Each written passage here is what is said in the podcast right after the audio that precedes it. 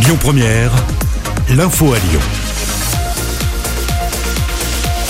Dans l'actualité à Lyon et dans le Grand Lyon avec Antoine Galen. Bonjour. Bonjour, ce drame près de Saint-Quentin-Falavier, un homme est mort au volant de sa voiture. L'accident est survenu hier en début de soirée sur la départementale 1006. Il effectuait un dépassement et n'a pas pu se rabattre. Sans ceinture de sécurité, il a percuté une voiture de face. L'homme de 35 ans n'a pas survécu. Le conducteur de la voiture percutée a été transféré à l'hôpital Édouard Herriot de Lyon. Son pronostic vital est engagé. Sa femme et son enfant ont été transportés du côté de l'hôpital femme, mère, enfant de Bron. Le deuxième tour des élections régionales et départementales, c'est aujourd'hui. Les bureaux de vote ont ouvert depuis 8 heures. À Lyon, pas de départemental car la ville est dissociée du Rhône. Pour voter, n'oubliez pas votre pièce d'identité. Après 106 jours d'occupation, c'est fini. Les occupants du Théâtre national populaire de Villeurbanne vont quitter les lieux. Ces intermittents du spectacle dénonçaient la réforme de l'assurance chômage qui est désormais suspendue par le Conseil d'État. Une bonne nouvelle pour Romain, membre du collectif unitaire 69 et occupant du TNP.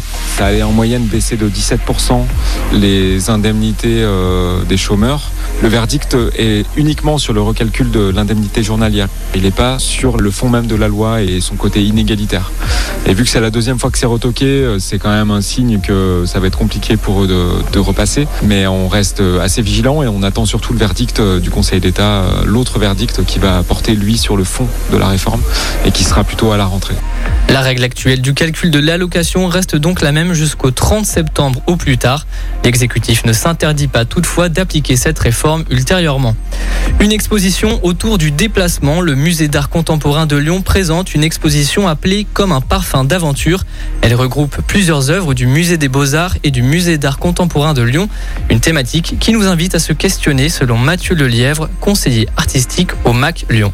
La diversité en thème d'œuvre, justement, permet de montrer euh, différentes approches de ces problématiques essentielles, voire existentielles. Dans les thèmes traités, nous avons des, choses très graves, telles que euh, les frontières, les migrations, euh, euh, le corps dans l'espace collectif, euh, l'enfermement dans le contexte du confinement. Mais nous avons aussi d'autres sujets qui, euh, qui font plutôt rêver, tels que euh, le voyage, euh, la création, etc.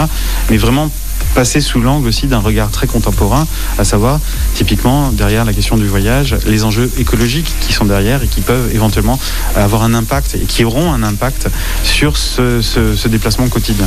L'exposition est ouverte jusqu'au 18 juillet. Vous pouvez réserver vos places au musée ou sur le site www.mac-lyon.com. Ils en rêvaient, c'est maintenant chose faite. Les joueurs de Lasvel ont remporté hier le titre de champion de France face à Dijon. Le score 87 à 74. Les Dijonnais menaient pourtant 27 à 20 dans le deuxième quart-temps, mais les Villeurbanais ont ensuite nettement dominé leur adversaire. C'est le 20e titre de champion de France pour le club de Tony Parker. Un 35e titre de champion de France au compteur. La lyonnaise Mélina Robert Michon s'est imposée hier au championnat de France d'athlétisme à Angers. La lanceuse de disque a réalisé un jet à 60,88 mètres. Prochain objectif, la médaille d'or aux Jeux Olympiques de Tokyo. Le reste de l'actualité en France et dans le monde avec la rédaction Florian Lafont. Bonjour. Écoutez votre radio Lyon Première en direct sur l'application Lyon Première, lyonpremière.fr et bien sûr à Lyon sur 90.2 FM et en DAB+. Lyon Première